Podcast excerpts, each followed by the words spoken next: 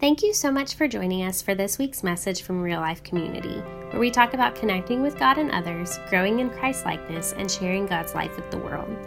My name is Sarah Comer, and I serve each week as Connections Pastor, making sure that you know that there is a God and a community that loves you and wants to go through the seasons of life with you. You can find us at reallifecommunity.org, and we would love to meet you on Facebook or Instagram. Until then, we hope this message meets you right where you are and helps you know just how deep the Father's love is for you. Well, it is good to be together this morning. Uh, we need to be keeping in mind our friends over at BCC, Blackman Community Church. They showed up this morning uh, to set up for their services they normally do, and the trailer where all of their stuff is kept was gone. So all their sound equipment, video equipment, everything that they do need to do service was gone. It had been stolen. And so this morning, BCC is meeting in a rather unusual format to them. And uh, I talked to Pastor Lennon Nick this morning, and he said that they're going to be able to figure it out. They're in the process of filing police reports and whatnot. But I tell you, it just uh, when things when wrenches get thrown into the the mix, uh, it just takes time and energy. And so let's be praying for our friends over there that uh, insurance would take care of the need and it would be done in a timely fashion and that they would not be out too much uh, time and inconvenience. Because uh, I know they love Jesus and uh, they just want to be able to worship him. So let's be praying for them. Let's just pray for them right now. Lord Jesus, we thank you for our friends over at BCC. Lord, we pray that as they gather today in a way that they uh, hadn't intended to, Lord, that you would meet with them as you always do. Help them realize uh, that they may not have their stuff, but they have you. And so I pray that even today, your kingdom would come and part through what happens there at BCC. Be with Pastor Nick and the team over there and uh, help them as they just seek to expand your kingdom in your name. Amen. Amen. Uh, yeah, I've I've shown up to church on some Sunday mornings, and we've had some inconveniences, but we always have had our sound equipment. We've always had our our projectors and and all that kind of stuff. Uh, and so uh, let's just be be remembering them. Um, you know, during the pandemic, it, has been about a year, a little over a year, and uh, I was just talking to Mary Jane, I, I, I said, um, or we were talking about how uh, this has just been a weird year. I think we can all agree to that. Um, we have had to learn to do things differently, and we have had to navigate roads not the way we wanted to, but the way we had to.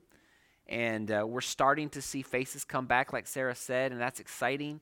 Uh, but it's also um, exciting to just think about developing those new rhythms as a church uh, that uh, kind of resemble what things used to be.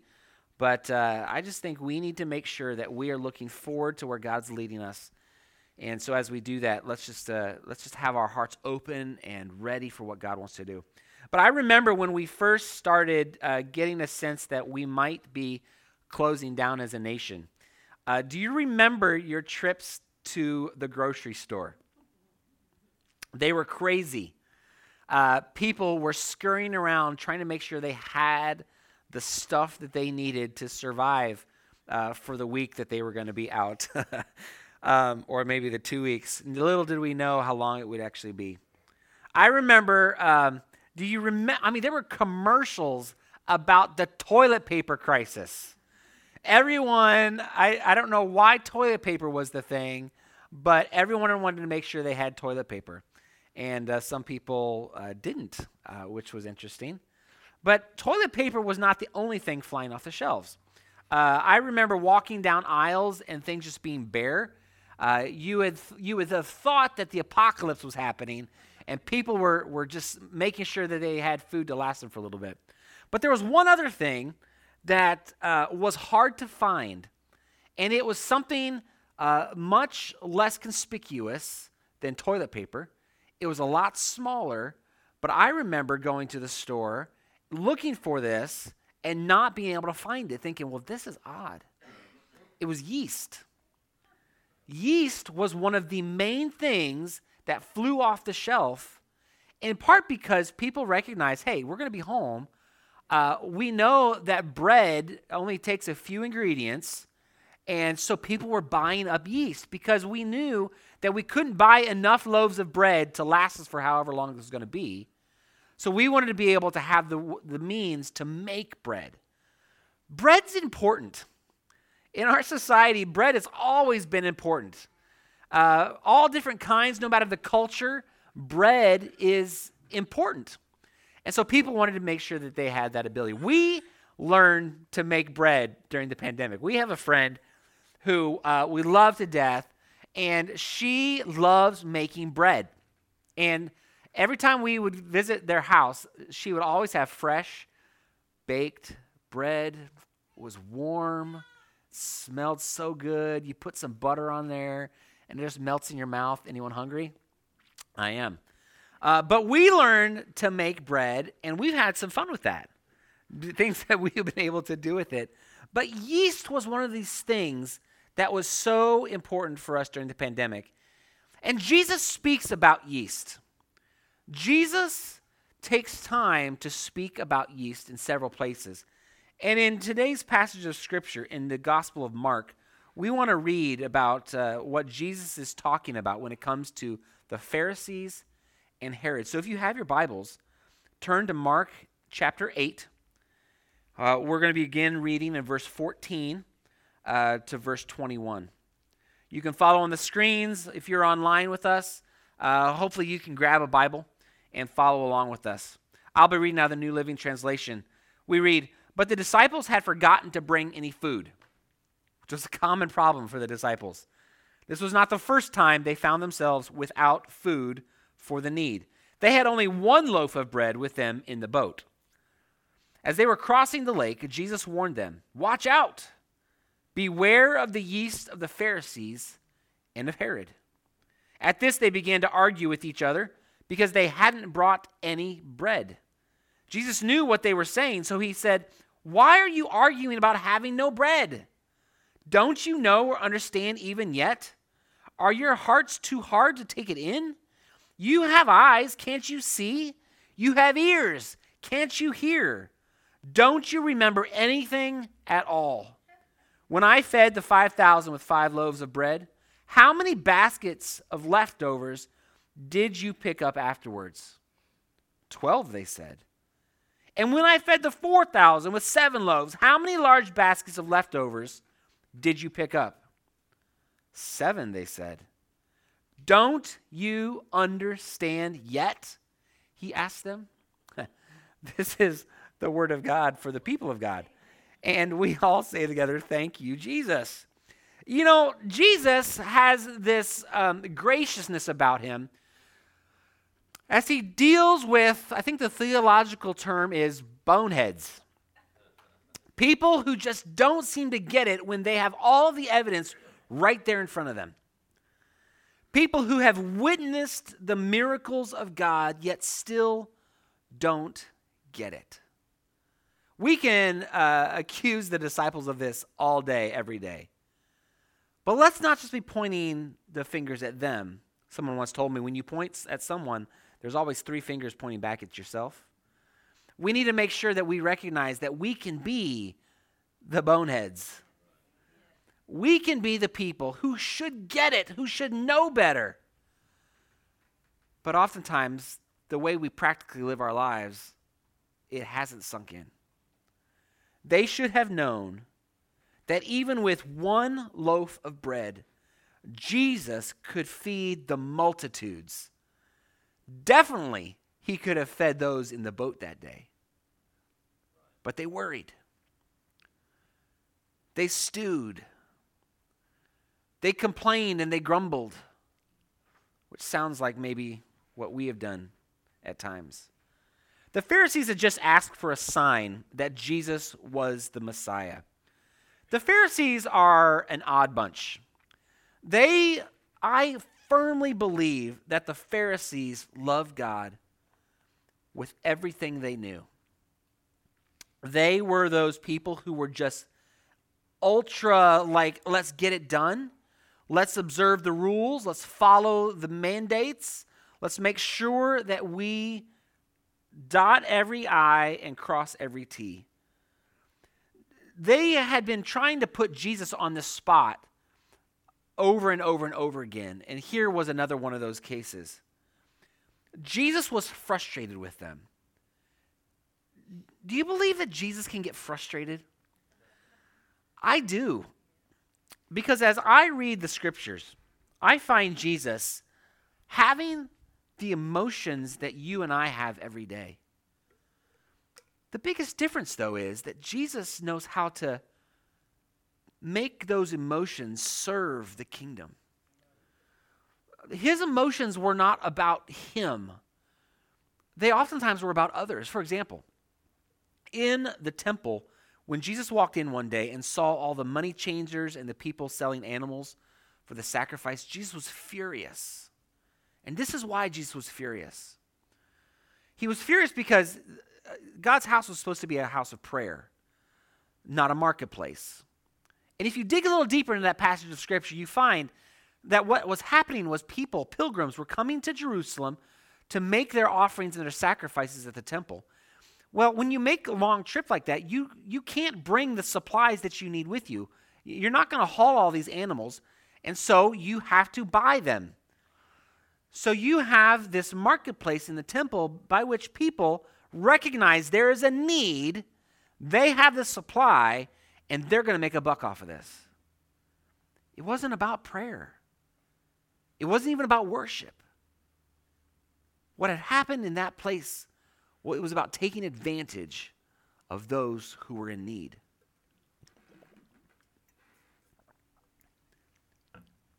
Jesus knew how to be frustrated. And in this case, I think he did something that we all need to understand is sometimes we need to take a time out. Uh, parents and kids, sometimes you need to take a time out from each other. Uh, husbands and wives, sometimes you need to take a time out. Uh, n- sometimes we need to take time outs from our neighbors and other family members, right? Because we're just about to lose our minds. And sometimes we need to take a time out. And Jesus hopped in the boat and he set off for the opposite shore. And it was in the boat on the Sea of Galilee that our story takes place. And this should be ringing all sorts of bells for you because it was on this body of water that Jesus did some amazing works. It was on this body of water in transit from one side to the other. A storm rose up, and Jesus was asleep in the bow of the boat. Every all the disciples, again, this seems to be a recurring theme. They they didn't know what was going to happen. They felt they were going to die, forgetting that Jesus was in the boat. They woke him up, and Jesus calmed the storm. It was on this sea that Jesus uh, walked out to the boat in the midst of the storm after they had been straining for hours at the, at the oars, trying to get and fight the, the, the storm. Jesus had observed this, and so he, he walked, and the scripture says, and it was as though he was going to walk on by. But he walked close enough to, to help them realize that he was there, and so they called out. Jesus teaches amazing things in the midst of some of our hardest situations of life. Some of you have had those moments. You recognize that it is uh, a challenging. Uh, you just want Jesus to get rid of the hard times. But I, I just want to say this to us, church. Whether, you're, whether you are here or online, I think we need to learn how to praise God in the midst of our troubled times. Sometimes we need to actually thank God that life is rough. Because it's in those moments that we learn the best lessons of life. It's in those moments where we press in on God. We recognize that in those moments, we've got to have God. See, when things are easy, we rec- we, we're like, well, um, if I have time for God, I'll give him my attention. But when push comes to shove and we've got very little left, we cling to the only thing that we have hope, and that is Jesus. So Jesus taught some of his best lessons to those closest to him on this body of water. Um, we need to give thanks in the midst of trouble. we need to recognize that God is up to something. And oftentimes, what God is up to is not necessarily what you want God to be up to, but God is up to what God knows you need. Whenever we encounter bread in the Gospels, we are encountering the grace of God extended to humanity. Uh, whether it's the feeding stories where Jesus actually uh, met a physical hunger, or whether it was the Last Supper, where Jesus met not necessarily a physical hunger because they had already eaten, they'd already feasted. But Jesus, in breaking bread at the end of the Last Supper, offered uh, nourishment for the spiritual need that the, uh, the disciples had. While the first feeding centered around, you know, uh, Jesus meeting physical hunger, the, the latter, the spiritual hunger in life, Jesus does something about both our physical and our spiritual. And I also want to say this I think God also does something about our mental, our emotional, our relational. God has something very practical do practical to do in the midst of those. I have just had the privilege of teaching a course up at Trevecca on pastoral care and counseling. It helped me remember and realize that we live, we humans live in a broken world. And if we were to be honest this morning about all of the things that we carry around with us that affect us deeply, we would go on for hours upon hours and upon hours of telling our stories. It's not just in the biblical narrative that God does these things, meeting physical and, and spiritual needs. It's true of us even today. The abundant, transformative grace of God is being offered to all. Not just those who show up in a church's building, but those who have never walked through the building doors. Jesus' grace is being offered to people that you and I probably wouldn't be very comfortable associating with, but Jesus has no problem embracing. I want us to be very careful with something this morning because there is a tendency today to get something way out of context, and it is this. Just because we love someone does not necessarily mean that we approve of them, of what they do, of what they think, of what they believe. God loves and offers grace to all but that doesn't mean he's just simply going to overlook the things in their life that are drawing them away from him. We need to be clear about that. Here at Real Life, we need to understand that God is clear on what, what, what he desires of us when it comes to living a life of holiness. God is very clear with that. But he's also very clear with the fact that we are a people who are to go to all nations. And that doesn't just mean going to all countries, it means going to all kinds of people. And if we aren't building bridges with those whose lives are broken and hurting and agonizing, who are they going to go to when they finally realize that they need Jesus? What bridge are they going to cross? Are they going to go to the people who have shunned them and pushed them away? Or are they going to go to the people who they know, you know what, I know they didn't agree with me, but they loved me. They were there for me. Their doors were open to me. Their arms were wide open to me. We need to understand that the abundant, transformative grace of God is being offered to all. This is foundational to the good news of Jesus. Sadly, there are those who would reject this grace of God, but that doesn't prevent God from offering it. And neither should it hinder us from offering that which God has given to us.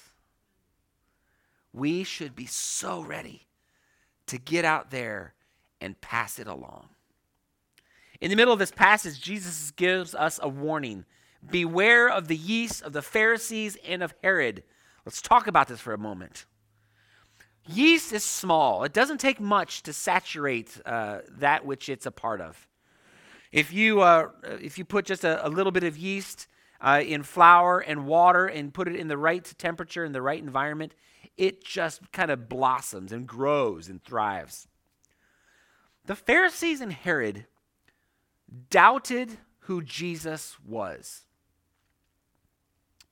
You might actually be able to go one further and say they absolutely disagreed with who Jesus claimed he was. Their doubt, uh, the language that they were using, the actions that they were doing, were causing people to begin doubting who Jesus was. The yeast of the Pharisees and Herod was just that, calling into question who Jesus was. The Pharisees knew all the rules, but missed the point behind them all.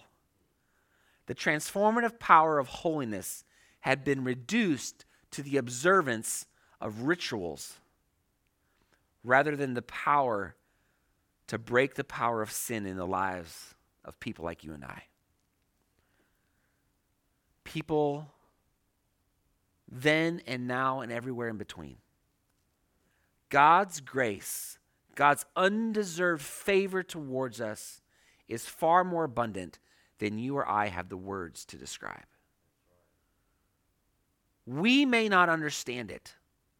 We like it, but we may not understand how it works. That's why I'm glad God does. I may not, but God does. Far more than any Pharisee could comprehend, their box was way too small for the God they served. It was so small, in fact, that they actually had little to no room to worship the God who was looking them in the face. They didn't recognize him. How often is that true of us today? We know the things that we're used to. And if, if we feel if we just kind of if we just keep doing those, we're going to be fine until God shows up and tries to do a new thing among us. And we're like, well, that doesn't fit into my box. And Jesus says, I want to give you a new box. I want to transform your comprehension of what I want to do. This grace has never been about overlooking anything. Hear me say that again. Hear me closely. Grace has never been about overlooking anything or giving anyone a pass. In fact, grace is just the opposite. This grace has always been about the power to transform the deepest and darkest brokenness. The yeast of the Pharisees and Herod was causing people to doubt what God wanted to do for not just them, but for all of humanity. It was this yeast that turned the people from celebrating Jesus on, one, on a Sunday to calling for his crucifixion by Friday. That yeast, so small, so insignificant, has the power to stir up people in all the wrong ways. What does that look like for us today? What does the yeast of the Pharisees and of Herod look like in our lives today? In what ways do we see society, do we see Christians, do we see people who follow Jesus calling into question that Jesus might be able to do something beyond our comprehension, therefore causing people to doubt whether or not God is even real. One of my greatest pains from this class that I just taught is how many of our college generation right now have been devastated in some way, shape, or form by the way the church has functioned. Now, that's an easy statement to say. There's all sorts of things that need to unpack, be unpacked there. But can I just tell you, church, we have a generation of young people in college today who have all but walked away from God. Because the God that they have seen, they have seen in the people who claim his name but yet don't quite act like the God that they claim. This yeast shows up today when people, for whatever the reason, cause people to doubt the power of God that can be unleashed in their lives right there in the midst of their problem. Whenever we, the church, undermine the power of God because of the way we have turned faith into ritual, we cause people to turn from God. When what they're turning from isn't God at all, but the cheap imitation, a cheap idol created by people like you and I. When people have a problem with God today, what they really have a problem with is our cheap imitation of the abundant grace of God that shows, that works, that reveals miracles, multiplying bread to feed our bodies, but also to feed our souls. People today don't have a language, they don't have a frame of reference for the miracles that God wants to do in their life today. What I love about us here at Real Life is that we recognize that God wants to do far more in people than they could ever hope for or imagine. They don't even know what to ask for. Too often, people come to understand God through a lens of scarcity rather than a lens of abundance. We give the image and the understanding that God has only a very limited source of resources for us when that is so far from the truth. God is a God of abundance, starting with abundant grace, love. God has the resources to meet our needs. He has the resources to heal our bodies. He has the resources to reconcile relationships. He has the resources because He is an abundant God. We here at Real Life understand that real life can be dark. But no amount of darkness is too powerful for the light of God to overcome it.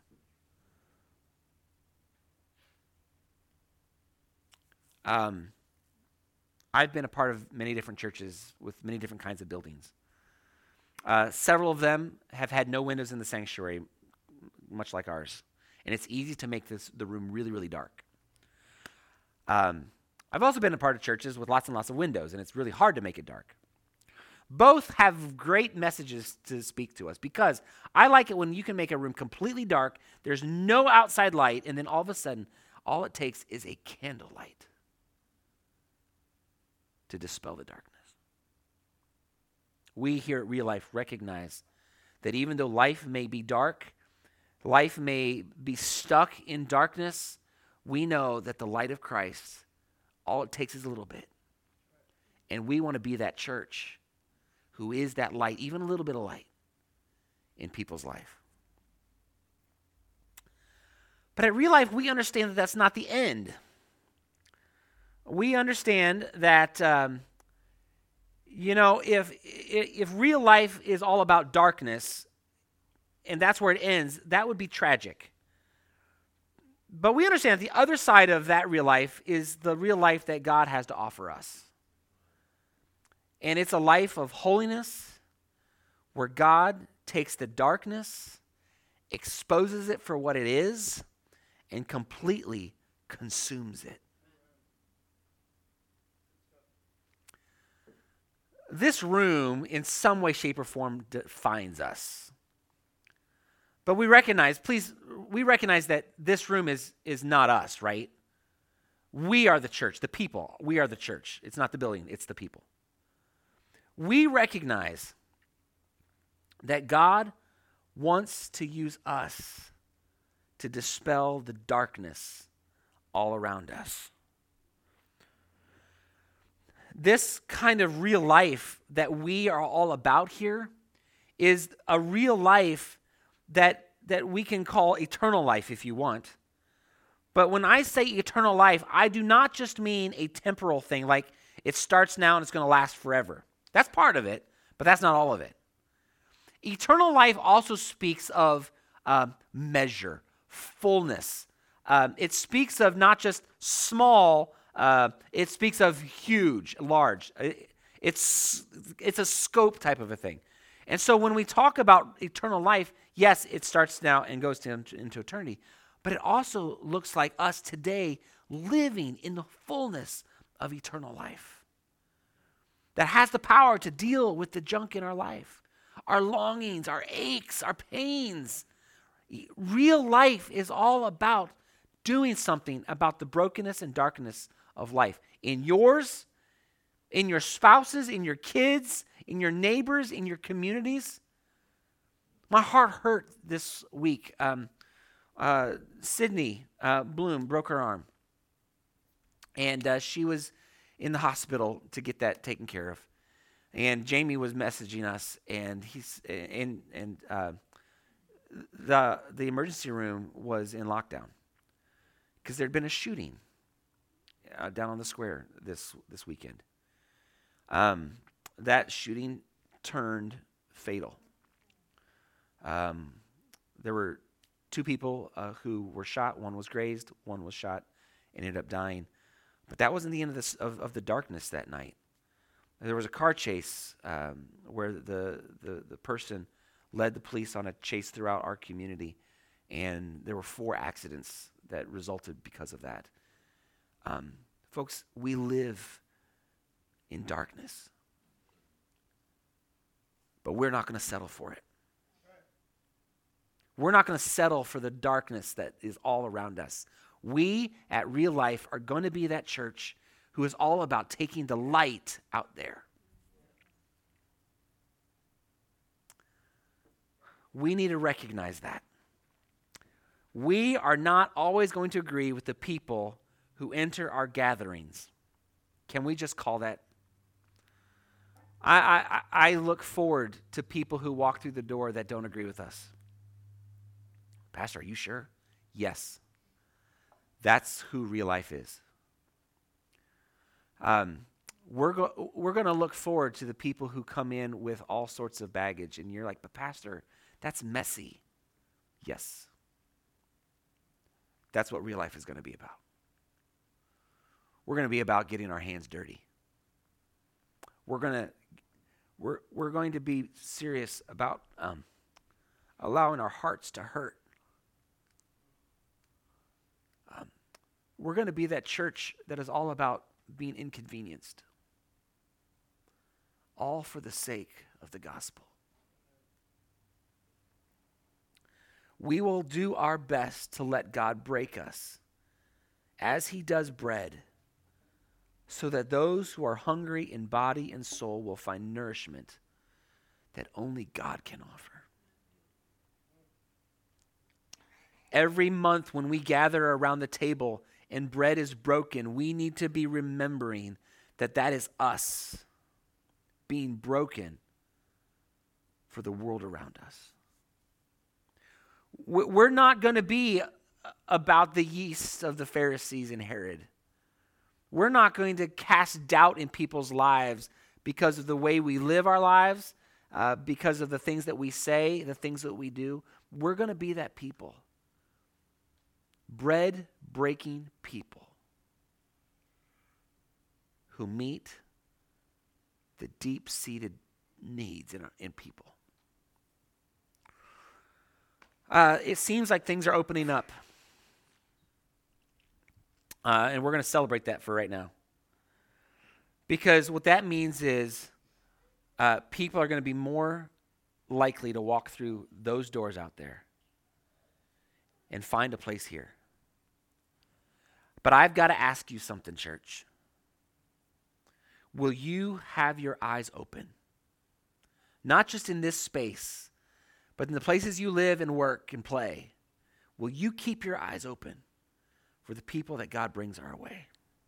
It is not enough for your pastoral staff to take care of the needs of people, it is all of our jobs. And if anything, our job as your pastoral staff is to equip you to be broken bread in our world today. I want us to pray together. I want us to stand. And I've got four questions to ask you. Your answer to these four questions will determine how you are going to end this service in prayer. Question one Have you received God's broken body and shed blood for your forgiveness? Have you said, God, I choose you? in my life? not just in word, but in deed? Have you ever recognized the error of your ways and said, God, I am sorry? And I lay my life in your hands. Two, are you willing to be broken today for the sake of those who are broken? Three, are you willing to turn your brokenness over to Jesus today so that he might be able to transform your heart, soul, mind, and body? Four, are you willing to confess the ways that you have been yeast that has turned people from God? Four very dangerous prayers. But here at Real Life, we're going to be all about dangerous praying because we want to bring heaven and earth together. So bow your heads and bow your lives before God in this moment. Take a moment and think how should I respond to the words of God today? What is my prayer? Heavenly Father, I pray that you would point out in our lives what our prayers should be. Lord, I pray that you would um, not let us off the hook. Don't let us leave today and just kind of go back to life as normal. God, I pray that you would stir us here at Real Life to be broken bread in this community. God, I pray that you would um, form us and shape us. You would stretch us. You would call out things in our life that are just not pleasing to you, things that are causing uh, others to just doubt you and, and turn from you. God, I pray that we would be the people who are authentic through and through, even in our dysfunction. Might we be able to own that? May we not hide behind facades. May our boxes for you be non existent. May we let you be you. And may we be your hands and feet. God, I pray that you would just wrestle with us until we we have been transformed. Till our life looks less like us and more like you. God, I pray that you would help us live the holy life. and that that would transform lives. Lord, we pray these things in your name. Amen. Church, may you find yourself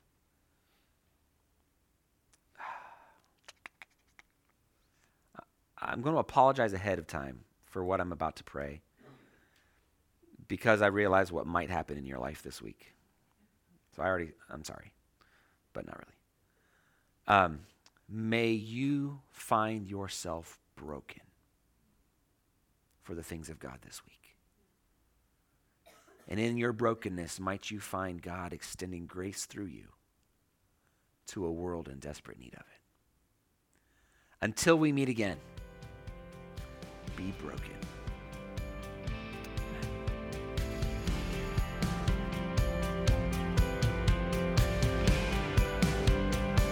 Thank you for joining us today.